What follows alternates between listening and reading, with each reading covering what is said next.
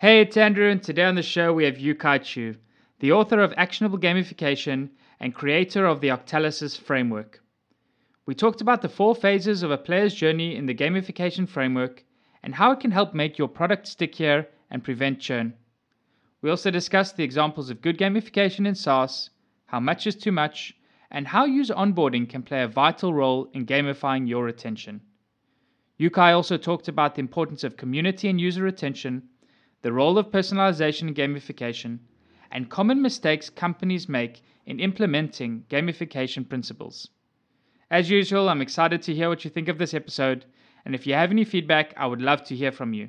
You can email me directly on andrew at churn.fm. Don't forget to follow us on Twitter. Enjoy the episode. Today's episode is sponsored by Avrio, a collaborative insights platform built directly into your workflow. With the browser extension and web app, Avrio provides a new way to capture and share data analysis, user research, and learnings directly in context with your team. From data dashboards, Google Slides, and Slack threads to inside of apps and team members' heads, Avrio captures all of your insights and creates a single source of truth. Visit avrio.com to learn how you can maximize your team's collective knowledge with Avrio. How do build a habit forming product? You need to invest. And we saw these these You different don't just gun for revenue in the door. This is Churn.fm, the podcast for subscription economy pros. Each week, we hear how the world's fastest growing companies are tackling churn and using retention to fuel their growth. How do you build a habit forming product? We crossed over that magic threshold to negative churn. You need to invest in customer success. it always comes down to, to retention and engagement. Completely bootstrap, profitable and growing. Strategies, tactics, and ideas brought together to help your business thrive in the subscription economy. I'm your host, Andrew Michael, and here's today's episode. Hey, Yukai, welcome to the show. Hello, I'm glad to be here. It's great to have you here today. Uh, for the listeners, um, Yukai is an author and international keynote speaker on gamification and behavioral design. Uh, he is also the original creator of the Octalysis framework and the author of Actionable Gamification, Beyond Points, Badges, and Leaderboards. Uh, Yukai has helped a variety of companies from ste- seed stage startups to Fortune 500 companies such as Lego, Uber, Volkswagen, and Porsche uh, to implement gamification strategies uh, throughout the org.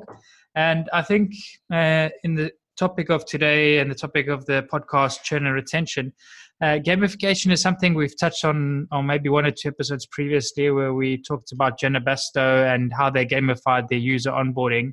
Um, but I think today would be really interesting to take a deep dive into gamification, how it could potentially help your startup, and how it potentially might not be the right thing for your startup either. So, uh, Yukai, uh, maybe let's get started. Uh, you're the original creator of the Octalysis framework. Maybe you want to talk us through what it is and how it can help companies. Yeah, so the Octalysis framework is a system I created, uh, and it's called the Octalysis because it's a combination between an octagon and analysis, and it breaks down all motivation into what we call the eight core drives that motivate our behavior. So everything we do inside or outside of applications, games, or real life is uh, based on those eight core drives. So if there's none of those eight core drives there, there's zero motivation, no behavior happens. And then out of those eight, there's different natures of core drives. So some of them are what we call white hat motivation core drives. They make people feel uh, powerful, they feel good, they feel in control. The problem is that there's no sense of urgency, so they can tend to procrastinate at times. And then there's what we call black hat core drives that make people feel urgent, obsessed, sometimes even addicted. Uh, but in the long run, it leaves a bad taste in people's mouths because they feel like they're not in control of their own behavior. So that could cause people to burn out. Then we have what I call the left brain versus right brain core drives, and they're not necessarily geographically on the left versus right side of the brain, but the left brain core drives symbolically represents our logical brains, well, whereas the right brain core drives symbolically represent emotional brain. And what's interesting is that the left brain core drives deal with extrinsic motivation, things we do for reward purpose or goal.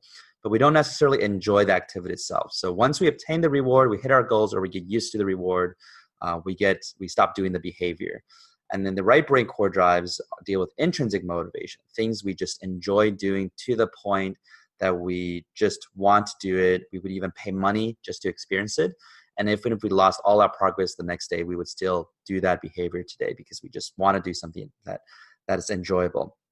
So a lot of my work is not just to create engagement and behavior for companies. It's really understand the nature of that motivation. Is it long term? Is it short term? Is it intrinsic, and extrinsic?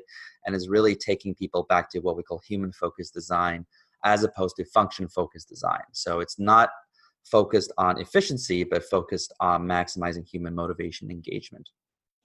Very interesting. Yeah, we, we also had Nir Eyal previously on the topic talking about behavioral design. And obviously, I know in his book he mentioned some of your work as well. Um, what's very interesting, I think, around this topic is that, like, when we think about churn or retention, typically, um, like, essentially people end up churning from your product because they're not receiving value. Uh, but more often than not, like for them to get to that point where they're receiving value on a regular basis, it requires them to start developing certain behaviors and using your your product and developing a behavior. So you mentioned there's these eight uh, different sides to the framework and these eight different motivations. Like maybe you want to pick a couple and uh, talk us through those motivations a little bit more specific detail uh, what they are and uh, how uh, companies can actually use them to try and drive action. Yeah i'll go through a, a few maybe not all eight for time purposes but for instance the yep. first one is what we call epic meaning and calling. So this is people feeling motivated and driven because they feel like they're part of something bigger than themselves and you see that in uh, universities trying to build school pride. You see that in some companies marketing like apple building uh, their their brand through ads like 1984 and think different which are not about the products how you know new features color screen they're just about a, a vision and aspiration and people act on that so this epic meaning and calling is what we call up here white hat core drive. It makes people feel powerful. It makes they feel really engaged. But there's not a lot of urgency, right? There's not like you have to do this right now.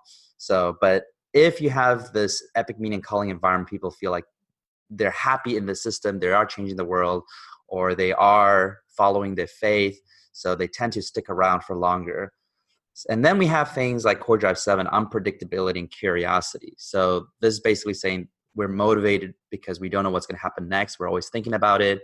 And this is heavily utilized in the gambling industry, of course. But whenever you have a sweepstakes program, a lottery system, uh, then we, we, we use this core drive a lot too. People say this is the core drive that activates too when you go on your Facebook feed or you go to Instagram. Uh, every time you go on the feed and you refresh the feed, it's like pulling a slot machine bar. Hey, did I win? Did I win? Oh, nothing. How about now? Oh, amazing! And then it Release makes you want to Yes, and it makes you want to go back to the slot machine game on, uh, on Facebook, Instagram, whenever your brain feels a little bit bored. And core drive some unpredictability and curiosity is on the right bottom of the octagon, which means intrinsic black hat motivation. Intrinsic because our brains enjoy it, but black hat because we feel like we're out of control. So one example would be like, let's say Game of Thrones, like a popular TV show. Um, we we enjoy it when we're watching it, so it's intrinsic but let's say we wanted to go to bed at 11 p.m., but we end up binge watching a bunch of episodes till 4 a.m. in the morning. So we feel like we're not in control. So so uh, so you want to really think about what kind of core drive you're using. Some of them are black hat extrinsic, which is what we call core drive six scarcity and patience, and that's just chasing after carrot. Like, hey, here's the next goal. Here's something you can't have. You can only get this when you reach level five, and it is quite powerful in driving obsessive behavior. A lot of Farmville uh, tactics use this but in the long run people feel demoralized and they just want to and when they can escape from this they will want to and that's like the happiest day of their lives so there's all these different core drives and they all have pros and cons it's really about how to utilize them in the right place right time yeah, and I love the examples that you've given as well because I think it's from the book that you as well have that actionable gamification beyond points, badges, and leaderboards. Like some of these motivations, it's got nothing to do with points, leaderboards, or badges. It's really about uh, understanding that human behavior and what's driving those them to take action or, or driving them not to take action. Yeah, points and badges are really falling into what we call core drive two development and accomplishment. So it's making people feel progress, a sense of achievement. But first of all, it's just one of those eight core drives, and second of all, it's done incorrectly most of the time. Right, when a lot of times people get badges for very small, silly things, and there's just no sense of real accomplishment. So the game design technique is there, but the core drive is not there. No one wants to tell their friends that they just got the oh I survived my first day badge, right? They're not in kindergarten or I made my first friend badge, right? It's not a real yeah. achievement. So so that just all needs to be well designed and optimized. For sure. I think like in the context as well of SaaS business and subscription businesses, like there's very few examples that I've actually seen where it's been executed well. And probably one of the most interesting examples I've uh, seen, as I mentioned, earlier was with, with Janna Bastow at ProdPad.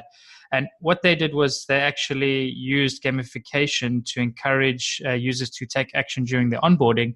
And the way they motivated users was they initially had, I think it was a 30 day trial. They cut that to seven days and then, as users took actions throughout their app, they rewarded them with extra trial days. So they could extend that trial period so they could enjoy this free usage of the tool. But at the same time, they were using them to motivate some core drivers and core actions that were needed to take in order them to be able to receive value at the end of it. What examples have you seen that have uh, been executed really, really well when it comes to subscription businesses uh, uh, that you were really impressed with and you took back and said, wow, this is a really good use of gamification to drive engagement?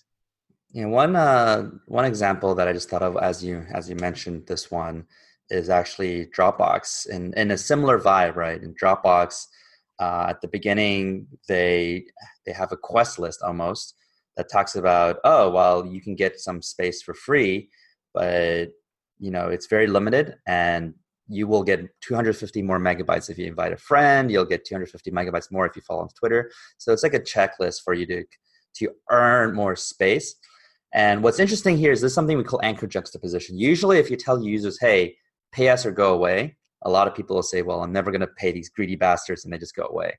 But if you just tell them to do a bunch of what we call desired actions, such as you know inviting your friends or following Twitter, upload photos, most people just don't want to do that because they feel like it's not beneficial.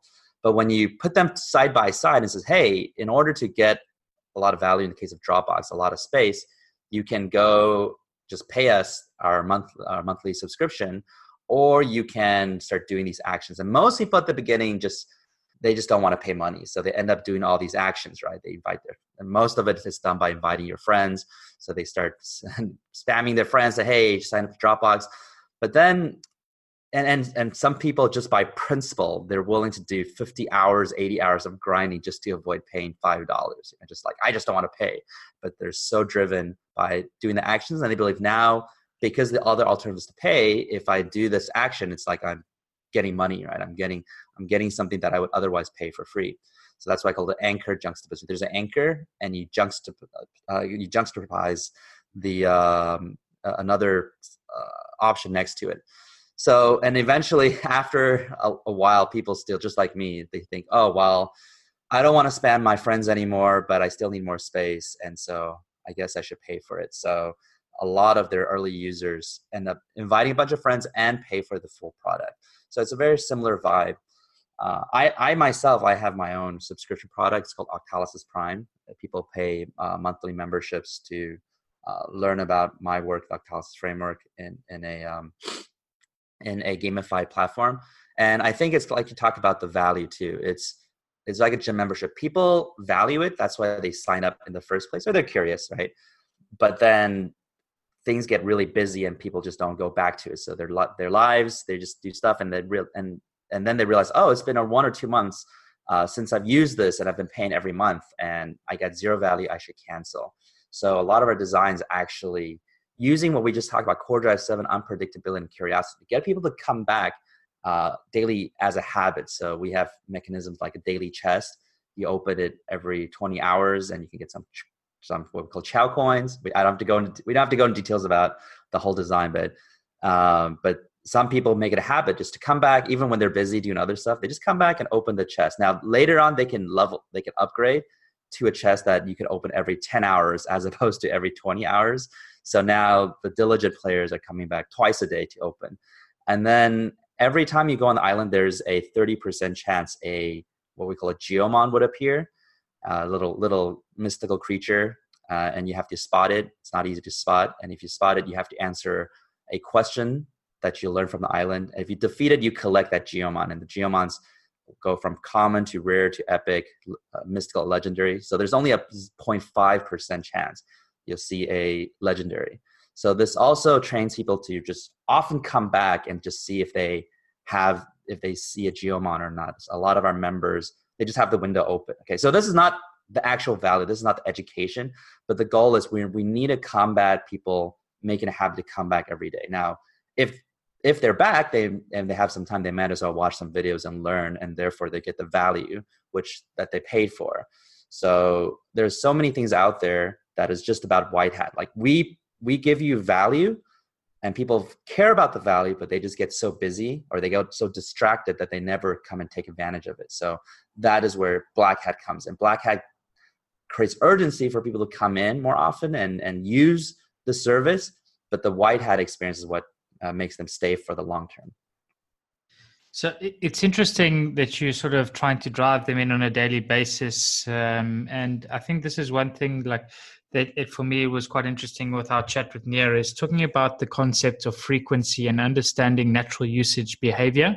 Um, because if you try to sort of drive an unnatural behavior, an unnatural frequency of usage uh, in your product, you tend to either have this Goldilocks problem where you're bothering your users because you're like trying to reach out to them too much and prompting them too much, or you're not doing it enough and then you end up being forgotten. So how do you sort of understand where the sweet spot is when you're trying to build these behaviors and try to understand like in terms of your nurture strategies or your gamification strategy of what is a good uh, sweet spot for the frequency of usage?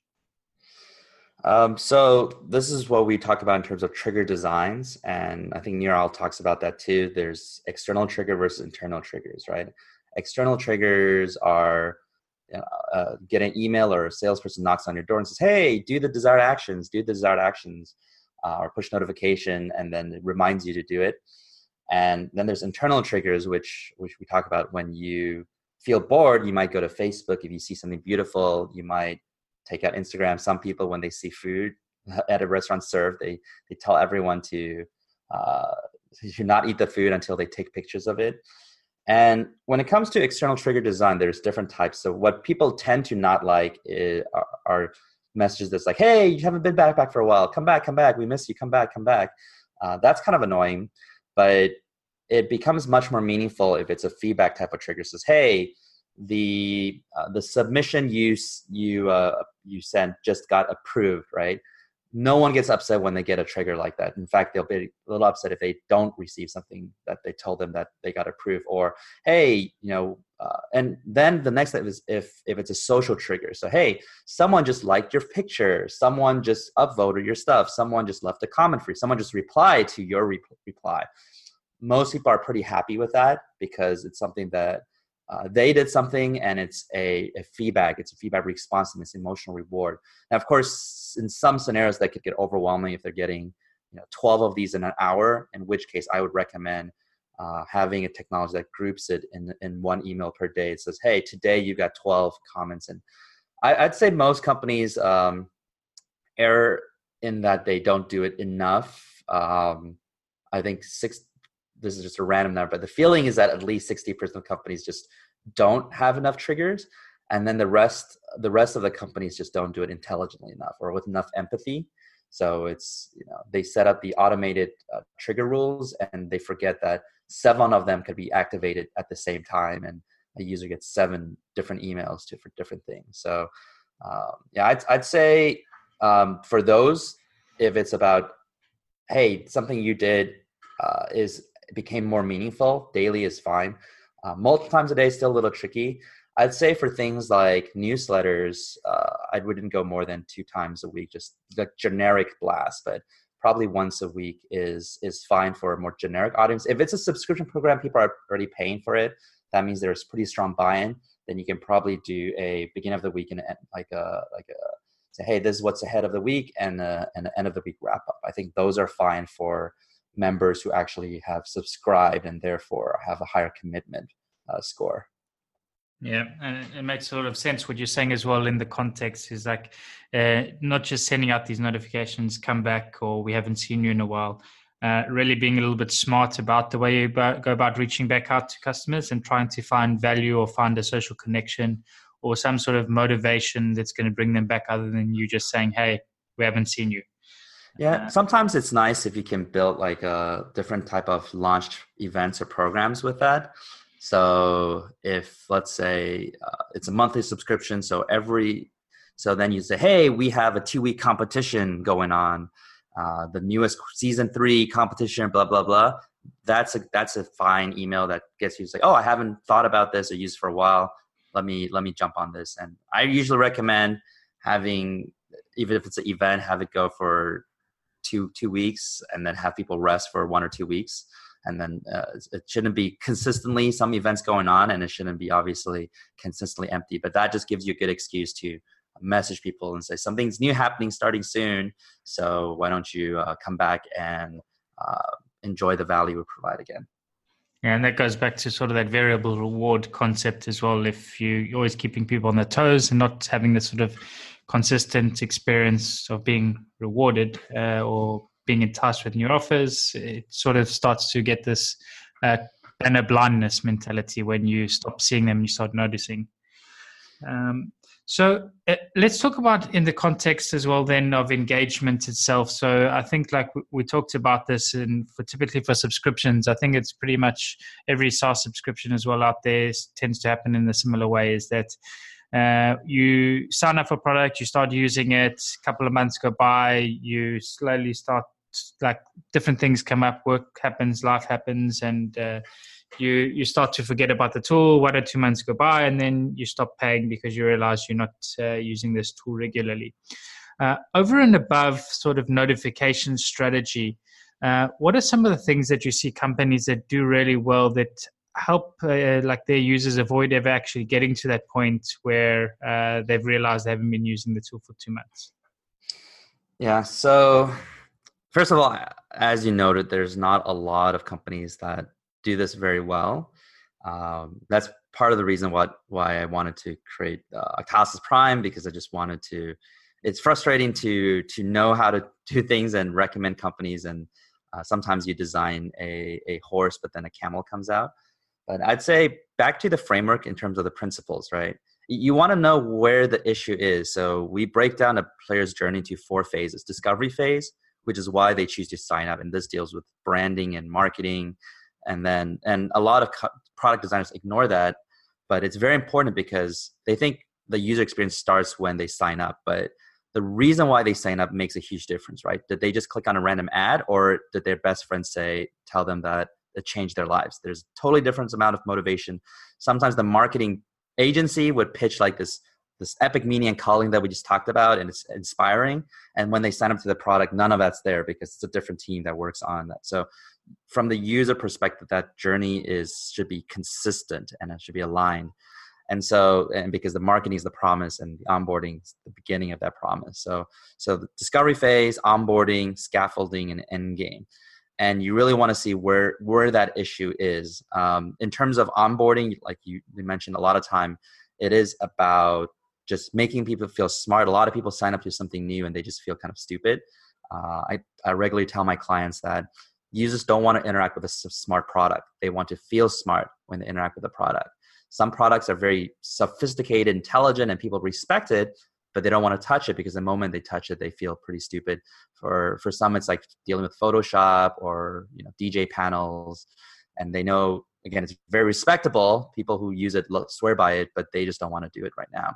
So so you want to see where that issue is. But when it comes to and there's tons of company that have problem retention in the first you know one month which is onboarding to early scaffolding but when it comes to later it's really about again core drive 5 social influence and relatedness people stay for the community. A community is something that is is on the right side of the octagon. So it's an intrinsic motivation core drive. You don't need a reward. You don't necessarily even need to get quote unquote value. You just need to feel appreciated. You feel like you belong. You feel like you have friends and you're sharing ideas and and how you feel and, and events. So when that when you have a community, people stay for a long time. Just like uh, when we grow up, we have these friends, right? Sometimes we hang out with these friends every single day for three hours a day and there's no progress there's no points there's no badges and it's always fun it's never boring. And and that that is one of the the key things that especially subscription program have which is not just subscription because subscription is the uh, the business model but a membership situation and membership and then the community. I think that keeps retention very well and um, and you know things like these are not subscription but you know reddit did a good job building that community feel and people feel pride like i'm i'm a redditor right? Um, and even like uh, stack overflow things like that. But i think at the end of the day what makes it truly engaging is uh, the core drive 3 empowerment of creativity and feedback and that's on the right top of the octagon which is it's white hat and intrinsic so it's like a golden right top corner.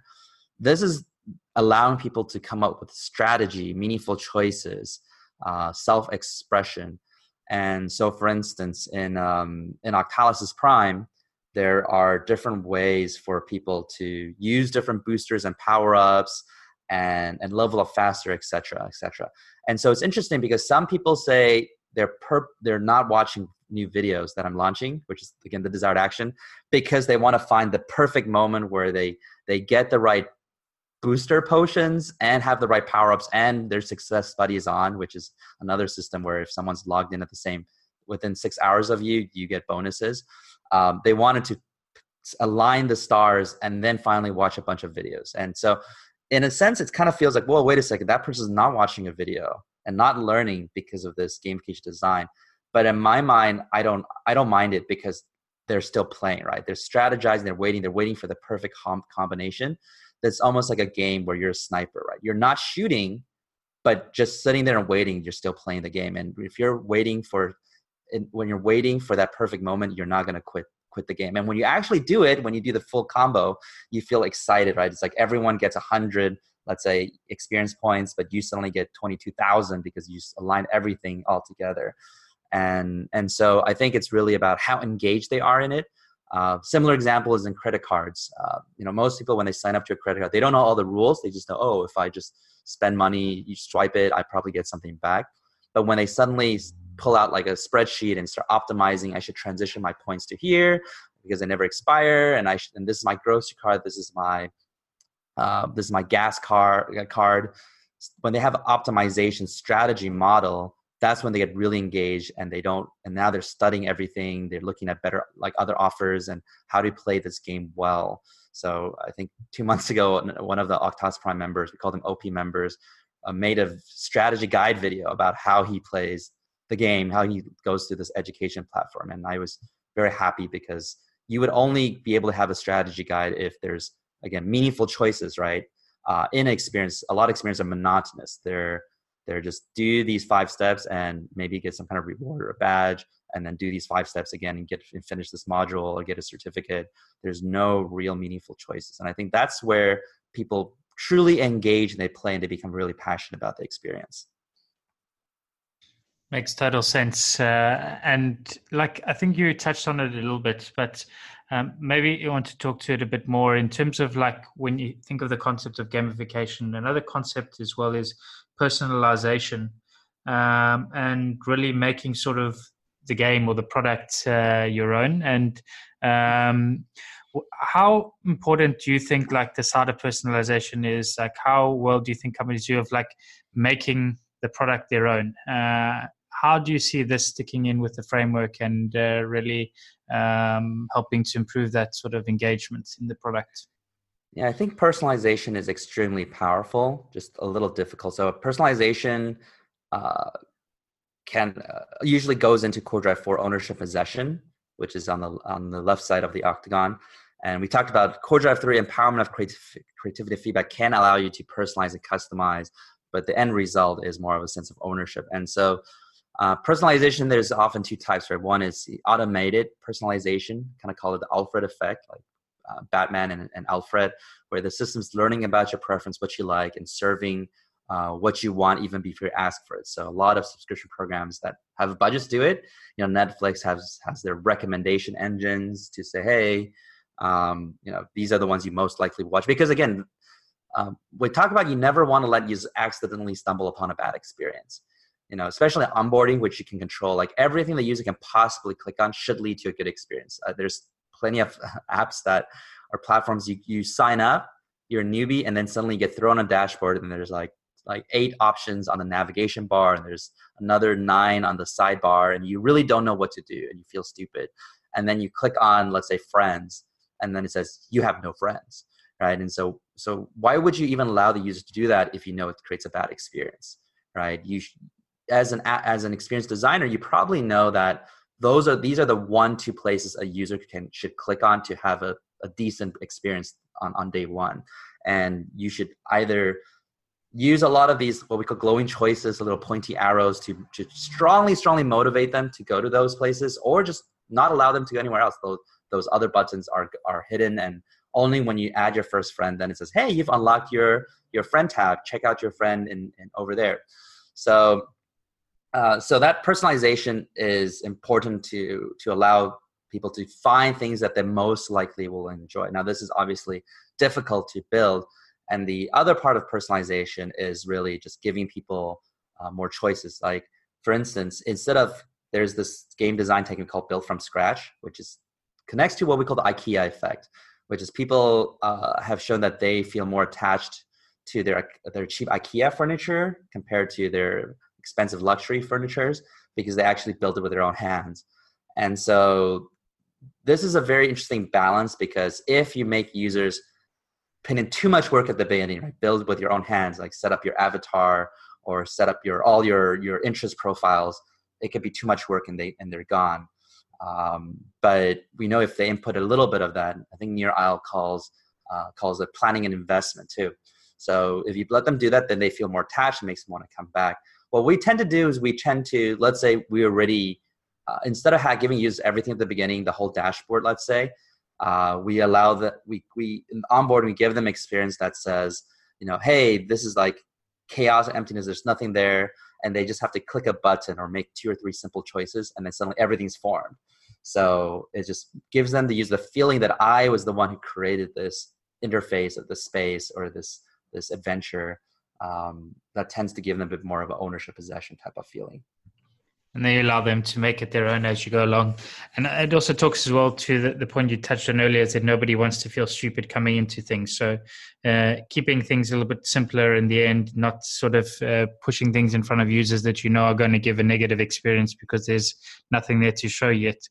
Uh, is sort of like that thoughtful behavioral design of really trying to consider how a user is experiencing your product for the first time, what their psychological state is going into it. Uh, I think, like for me, this is where like the real power when you think about a framework like Octalysis is, is really taking into consideration uh, all that the mental state that your user is going through throughout their journey. Yeah, uh, one one common mistake when a company's design their products and building wireframes is they always show wireframes in the scaffolding phase. It's like, hey, look, this is the leaderboard, this is their feed, this is where you can find their friends, and it looks all good, right?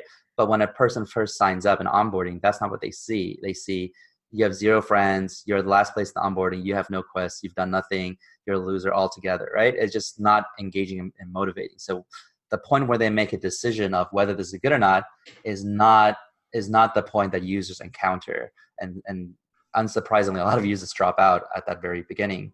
So so you usually want to think okay is there a totally different view that a, a onboarding user i mean it's something simple like instead of saying you have zero friends it just that that little box just says go and find friends now with a button right? Um, it, it's not saying you're a loser it's saying hey here's the things you you can do to become a winner.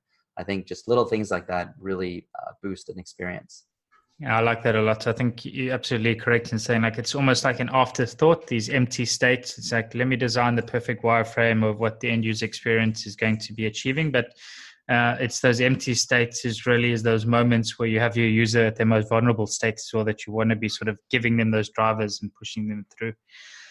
Uh, you said as well, like this is something that companies do wrong. Uh, I wanted to ask, like, what other areas do you see when it comes to like uh, companies trying to introduce a gamification strategy into the product? Like what other things are companies doing wrong that uh, you wish like they would just pay more attention to? Uh, when companies are actually doing gamification i think they have an overly reliance on extrinsic motivation. We talk about the points and badges and and and just empty points and badges. So they'll just say, hey, you know, do this stuff and you get points, and that's it. It's just a number you look at. You don't do anything with the points. Or hey, you you get points and can level up, which is a little better, but then leveling up means nothing, right? It's just number. You know, they're just they're just computing numbers that's shared on your screen. Um, some some companies say, well, your points you can redeem for some some rewards, but then a lot of times the economy is really bad. You know, you spend a thousand hours doing something and you get five dollars worth of value, and that actually harms the experience. So uh, you'd rather not have that at all because people think, wow, uh, instead of I instead of spending a thousand dollars doing something fun and meaningful, I spend a thousand dollars just to get five bucks, and it's insulting, and they leave. So so I think I re- it's really important to actually have a game loop. If you look at a game, it's what when the desired action is to let's say kill monsters. If you kill monsters, you level up, right, and you can get gear. Level up makes you look cooler and it makes you stronger. Getting gear makes you also um, look stronger and uh, and and also love and become stronger and look better. But looking better, that's it, right? That's the end. That's like a badge. That's just sitting there. And if you really want to go back and kill more monsters, get more. But going stronger actually makes you want to go back and kill more monsters, right? It becomes a game loop. It's not just a number at the end you look at, but actually you do something with it. And I've created tons of game loops, and you look at World of Warcraft's game loop and uh, the the uh, the average uh, gamification products game loop. Like the average gamification product is not a loop; it's a linear. Um, you know, take this module after 10 times you get you you get points and then you get a badge and that's it and it ends so it's really about thinking of a long-term user journey that has a game loop. Not just an activity loop. Activity loop is what you want them to do over and over again. A game loop is that the game design actually motivates them to do it over and over and over again. And a lot of time it's done through some booster designs whatnot. So so i think that's the number one mistake i see when companies try gamification. Yeah, uh, and sort of just slapping it on top and expecting results to to come out of it. Uh, on that though as well, like when it, you sort of think about it, so you've given us some really like strong gamification examples of of games themselves, and we talked about like Dropbox a little bit earlier, but um, when it comes to sort of uh, points in the gamification system, like do you have any good example of uh, a software out there that uses gamification effectively to uh, and with points specifically or badges to drive engagement within their product? I think some of them are not ideal but decent. I think how uh, Khan Academy uses uh, gamification or Duolingo uh, in many ways are are are pretty decent. Um, not not still still many places to improve. I think it's just because if you don't have a framework design and look in all aspects, you just go by what you feel like is great, and some people are more talented than others. Um, there are, mm, yeah, some of the credit card companies or airline miles they they do a decent job at getting people to be really engaged. I think, um, and then just it just depends on different the different player types. For for the gamified products, I feel like there's just a lot of them that in the first one or two months people are find it semi interesting, but eventually they kind of they kind of just um, they kind of because there's no game kind of I think one company is called Crownit in India, so they're a restaurant loyalty type of app. They actually do something pretty interesting. It's not just the point, but they're they're about gathering uh, points when they go to a restaurant, which is kind of simple by itself. But what they do is before you go to the restaurant, you get to sit on your couch at home and then you look at all the restaurants around your area and you play a spinning wheel game, which is again low commitment and they just want to see what they get. And the result of that, you can get either 5% extra bonus uh, loyalty points if you eat there, or 10% or 15%. And you just, you know, you get five, you maybe move on to another restaurant and you play it again. So you're just playing. But once you get 15%, that's the highest one, right? Like, yeah, I'm so lucky at 15%. Well, the, the thing about a booster reward is that if you just get the reward and you don't do anything afterwards, it's kind of pointless, right? It's kind of just it's as if you didn't get a reward. So the only thing that makes sense is now they take they take this 15% discount, they go to the restaurant, they eat there, and they get their bonus. And the unique thing is also when they eat there, they also get a little raffle ticket. So once a week, there's a draw, a raffle ticket to draw a free iPhone, and they only allow five minutes for they only show the winning uh, lottery number for five minutes of that week. So every that's that's what we call core drive six scarcity and patience design.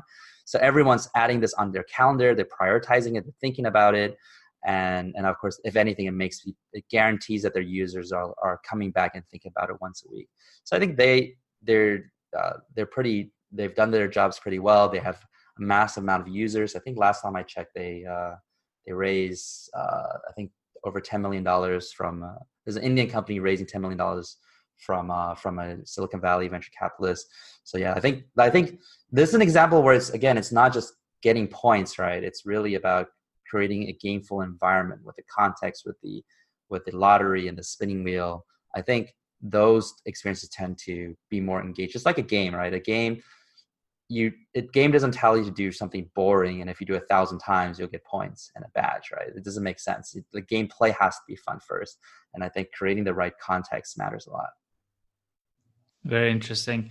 Uh, and I guess as well with that case, it is something that at the end of it's like a social aspect to going out to the restaurant as well. You're being rewarded with food. I think people uh, who doesn't love food as well. So, um, next thing and the last thing I wanted to ask you today as well, Yukai, then was I want to put you in a, a bit of a scenario and let's pretend uh, you starting a new job in a, a software subscription company. Uh, churn is not great, like uh, retention is not great, and uh, you've been now asked to see if you can turn things around using some gamification strategies. Like, what do you do in your first couple of months at this company? Uh, well, I do live through that scenario very often because you know, my consulting company gets invited to companies and say, "Hey, we have this problem. How would you solve it?" So it's it's actually a pretty uh, uh, documented five step process. But the first step is really uh, defining what we call the strategy dashboard, which is identifying what the business metrics are, what's the priority, what's the trade off, who who are we targeting, who's the player types, what core drives motivate them, what are the desires they need to do, all the desired actions they need to do. Uh, to fulfill those business metrics. And this actually includes every single step, you know, clicking this button, putting their credit card information, uploading a photo, because every one of these actions require a bit of motivation energy. And so if you don't plan any uh, motivation triggers in it, then that's where they could just drop out. Then we think about feedback mechanics and triggers to motivate people towards it. And we think about emotional and physical rewards and incentives to embed in the win states when people reach the desired action. So that's the first step. Again, depending on what the company is, uh, the content will be different, but the steps are 100% always the same. Then after that, what we uh, what I tend what tend to do is just come up with a big brainstorming list of uh, the four phases, and each phase we think those eight core drives. Are there ideas to motivate people to, let's say, uh, do the onboarding tutorial through core drive on Epic Meaning and Calling? About development accomplishment? And so usually about 100, 200 new ideas will come out of that, and um, and but of course a client wouldn't be able to or in this case my employer wouldn't be able to do 100 200 ideas for sure right so the third step is what we call the pe feature list so for each one of these ideas we give a power score and the e score how powerful it is to motivate desired behavior and how easy it is to implement it and then we combine those two scores in a little formula and then um, and then it it becomes the lowest hanging fruit that has the highest impact. Like oh these are the 17 things or the five things we want to do. And then the next step is create what we call a battle plan spreadsheet. So that's all the details the, of the reward schedule, the activity loop, the balance economy, and you know it's it's very easy to break economy if you have a point system, uh, or make the uh, labor to reward ratio incorrect and and demoralize people. So that's where we do that, and then finally it's to create wireframes and um, and uh, sto- you know storyboards to just showcase what that experience would would would feel like when the user interacts with it. So yeah, so those are those are the five that you, you mentioned three months, like I think two months. So that those steps do uh, take two to three, uh, mostly probably three months for for client projects, and by going through those steps, usually it's like a it's like a hundred to one hundred fifty thousand dollar project. So um, yeah, so again, I shared those five steps on online. So I, I, I recommend people just go and can learn it and if they can do it very well then again it's probably it could be a hundred thousand dollars each each time they do it very nice. Yeah I, I, love the systematic approach as well to it. Like it definitely sounds like you've worked through this challenge and this problem quite a bit with companies and having that sort of formula like you said like the the company might change the product might change but the problem at its root cause is the same. And uh, having that mindset when it comes to like how can we create engagements having and that understanding of the four different phases that the user is going through, and uh, releasing how you can align and uh, sort of drive engagement at the different stages of motivation of your user. Super, super powerful. Uh, yeah, the nice thing is that the uh, the human brain doesn't change. So as long as we're dealing with humans in all sorts of environments, then there is a constant that we can work with. Yeah, I couldn't have said that better. Definitely, like we're we're all human at the end of it. And uh, so, is there anything you'd like to leave us with, Yukai? Like, I've really, really had a, enjoyed this chat with you today. It's been super valuable listening to sort of your frameworks and uh, your methodologies. Like, is anything you want to leave the listeners with? Like, how can they keep up to date with you? Uh, oh, sure. Um, so my blog is yukaichou.com, y-u-k-i-c-h-o-u.com. Um, I share a lot of the the different framework aspects, the analysis I do. Um, it's actually how I started uh, building building my reputation in the first place. You can check out my book, Actionable Gamification. It's on Amazon. If you search gamification, I think it's the first result. And of course, I mentioned a few times if you pro- if you've been through a lot of my content and you want more and you want to see how at least I apply what I'm teaching uh, in my own subscription program, you can check out uh, Octalysis Prime. But uh, again, it's no no pressure at all. It's I, I'm just glad that people are learning and, and improving their, their lives and their products. Very cool. Well, thank you very much for joining today, Yuka. It's been a pleasure having you and uh, wish you best of luck going forward. All right. Thank you. Cheers. And that's a wrap for the show today with me, Andrew Michael. I really hope you enjoyed it and you're able to pull out something valuable for your business. To keep up to date with Churn.fm, and be notified about new episodes, blog posts, and more, subscribe to our mailing list by visiting churn.fm. Also, don't forget to subscribe to our show on iTunes, Google Play, or wherever you listen to your podcasts. If you have any feedback, good or bad, I would love to hear from you, and you can provide your blunt, direct feedback by sending it to Andrew at churn.fm. Lastly, but most importantly, if you enjoyed this episode, please share it and leave a review, as it really helps get the word out and grow the community. Thanks again for listening. See you again next week.